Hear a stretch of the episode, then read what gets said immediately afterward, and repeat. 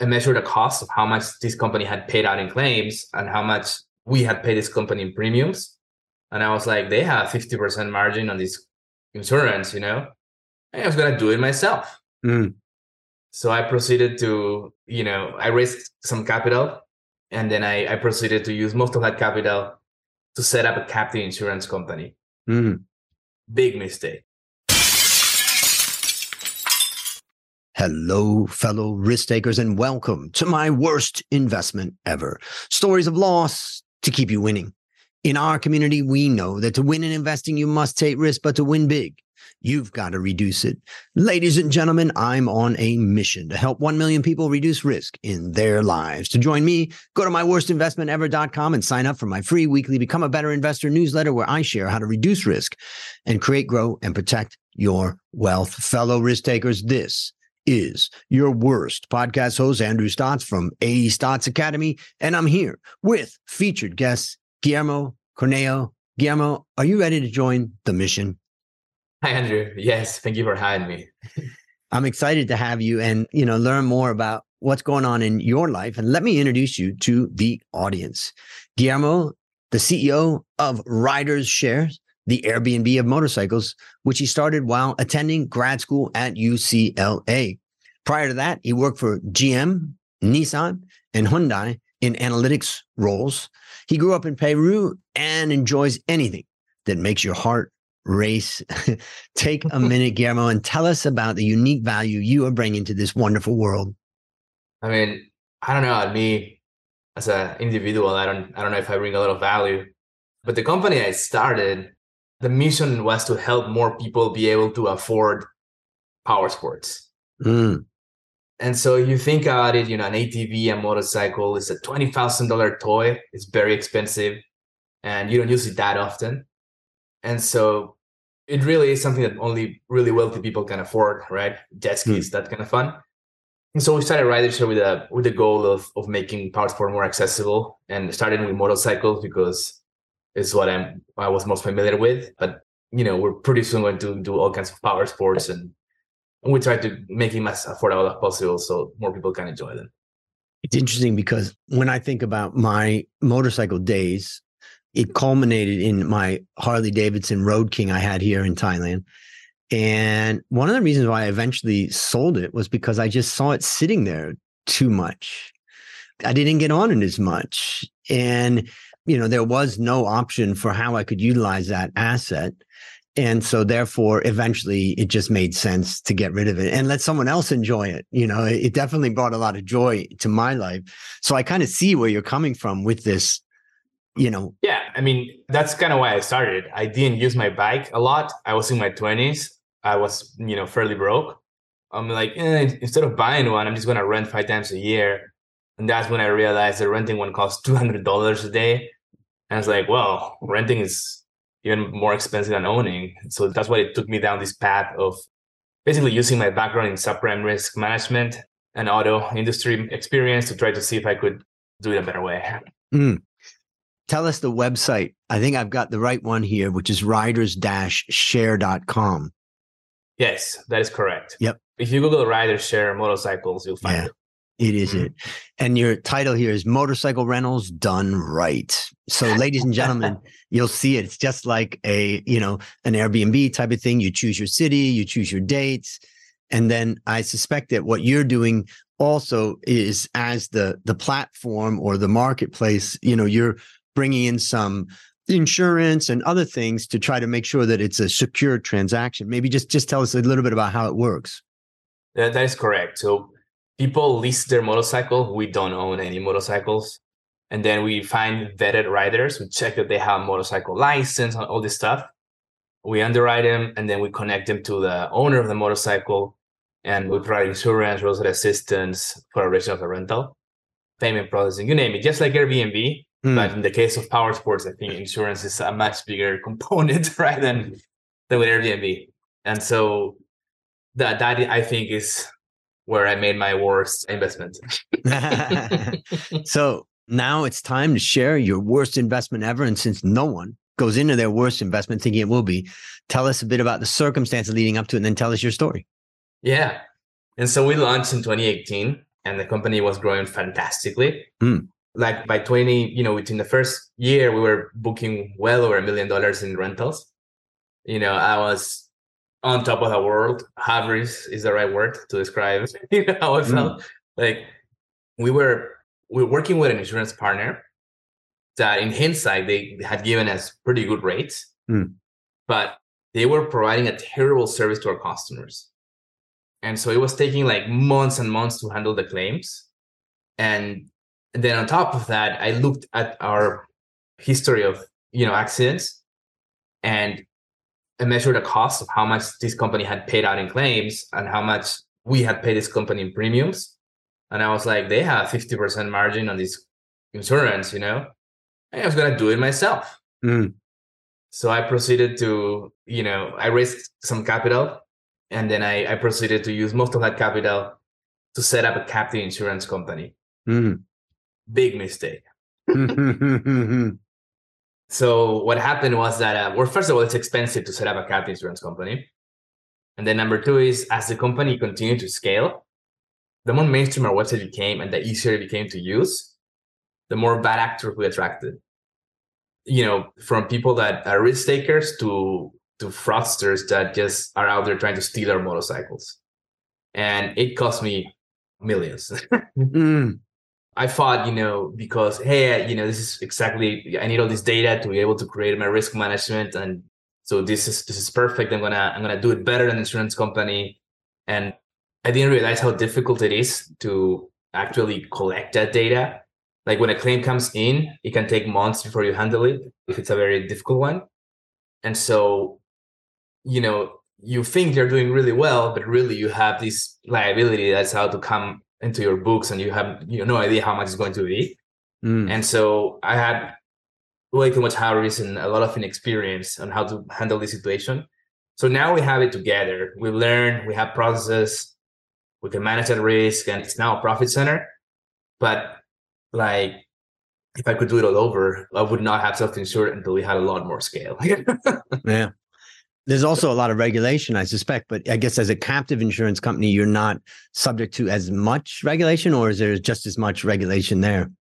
Yeah, no, we're not nearly a, it's not nearly as much as like a proper insurance company. Mm. And that's also what made it attractive. So traditional insurance carriers, they have to use these actuarial tables to predict the risk, right? To be able to explain that regulator what's going on. We're not discriminating, all this stuff. And we play in a space where you can use machine learning and, and use alternative data sources like, hey, how far in advance are you looking the motorcycle? And then get a much better prediction than than an actuarial table. Yeah. So or at least that's what I thought I was doing. so how would you describe the lessons that you learned from this? I think uh, the biggest is a lot of young people tend to underestimate experience. And now, now I am super respectful of of experience. Of you know, whenever somebody's talking to me about a different industry, I'm all ears. Mm. I know I know nothing. And whenever I walk into a restaurant and I see how well put together it is and all that stuff, I really admire. How, you know, I really appreciate how difficult it is to, you know, to even set up a franchise. It's just everything is so difficult, right? And takes a lot of work and time. Yeah, I'm getting some naive now. mm, mm. Maybe I'll share a few things I take away. I mean, the first thing is I want to go back to your bio. The last part of it, it says that you enjoy anything that makes your heart race. How about starting two companies? That's right. you know, it's like hard enough to run one business and then you see an opportunity. It's sexy. It seems to come together. And we have something also called overestimation bias where we think that we can accomplish something when in fact i mean and anybody can think about overestimation bias when you wake up in the morning and you write down the five things you want to do today and you get to the end of the day and there's only one that you got done that's overestimation bias and i think that that mm. is a mm. great example in this case of thinking i can do this we can do this and the second thing that it's important about that is the idea that you can probably do a lot of things. But the question is will you exhaust yourself? Will you exhaust your resources? Will you exhaust the faith that your partners, supporters, employees have in you? And that's the thing that I think we don't think about when we jump into something, you know, in this case. The other thing that I would take away is to repeat what you said. I underestimated the value of experience. Now I know old fogies like me and others that are older than me are kind of annoying when they're telling us, you know, how hard something is or whatever. but the fact is, is that there is a lot of value in the experience that someone has had of going through the ups and downs. And we know that there's a lot of value because we talk on this show about the value that each of us have gained from it. And final thing, I'm just going to quote you again on a second thing, and that is I know, I know nothing. Anything you would add to that? Anything you would add?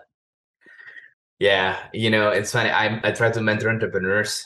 If anyone asks me for help, I always make time for them. Mm. And you know, 99% of the time, they aren't like I can see that they are unprepared for the industry they're trying to take on.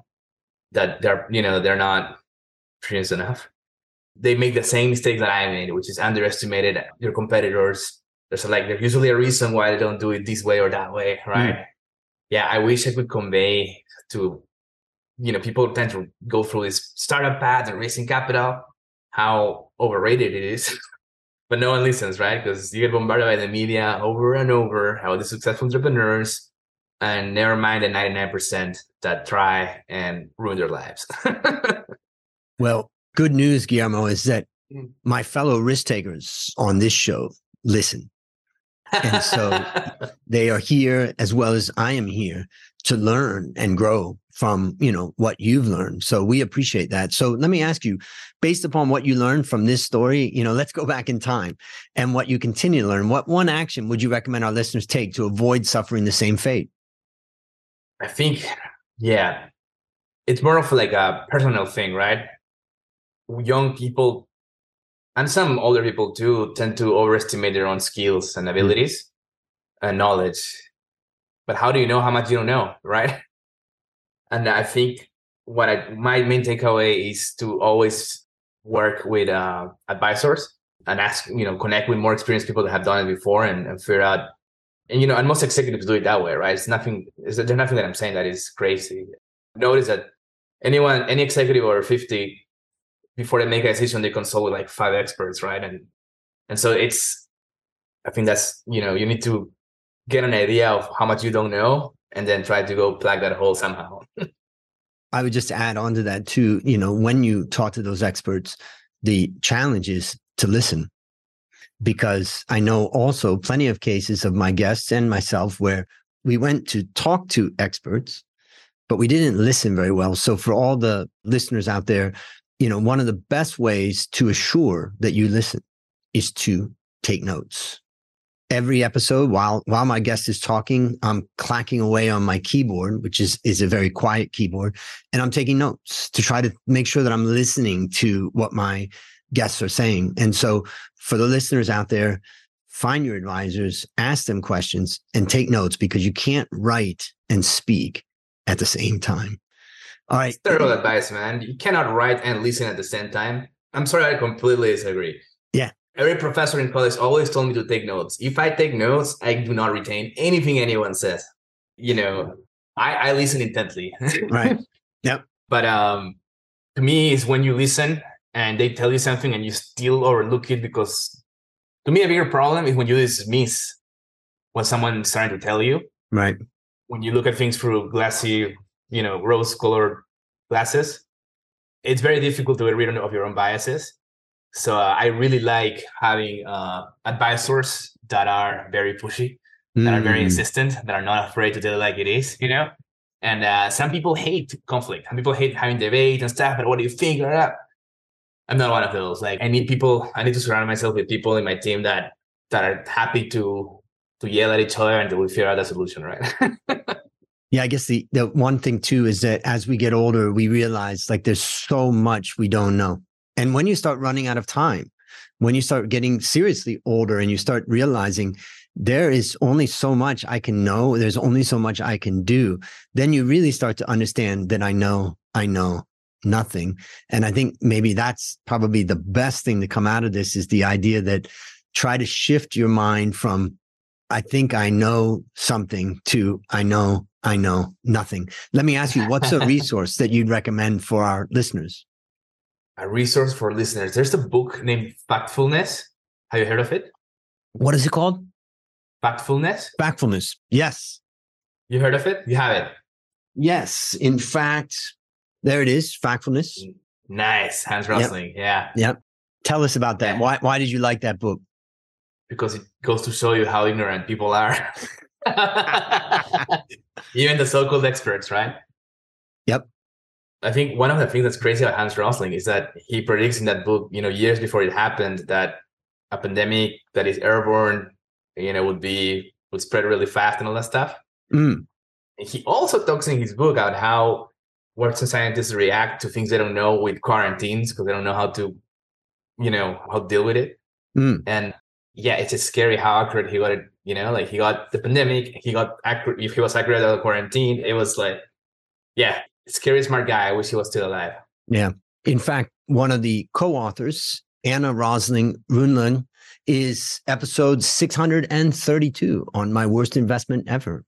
No way. Oh, yes. Oh, I have to so, check it out. Yes, check that out. For the listeners, also, I'll have a link in the show notes to the book. A great book. In fact, I gave it to my mom to read, and she she got halfway through it, and she was like, "Wow!" So great recommendation out there. All right, last question. What's your number one goal for the next 12 months? I am going to double my company's revenues while remaining profitable. That is yeah. exciting. That is exciting. Yes, that is like the most awesome thing. All right, listeners, there you have it. Another story of loss to keep you winning. Remember, I'm on a mission to help 1 million people reduce risk in their lives. If you've not yet joined that mission, just go to myworstinvestmentever.com and join my free weekly Become a Better Investor newsletter to reduce risk in your life. As we conclude, Guillermo, I want to thank you again for joining our mission. And on behalf of A Stotz Academy, I hereby award you alumni status for turning your worst investment ever into your best teaching moment. Do you have any parting words for the audience? Thank you so much. Appreciate you sharing. And that's a wrap on another great story to help us create, grow, and protect our well Fellow risk takers, let's celebrate that today. We added one more person to our mission to help 1 million people reduce risk in their lives. This is your worst podcast host, Andrew Stotz saying, I'll see you on the upside.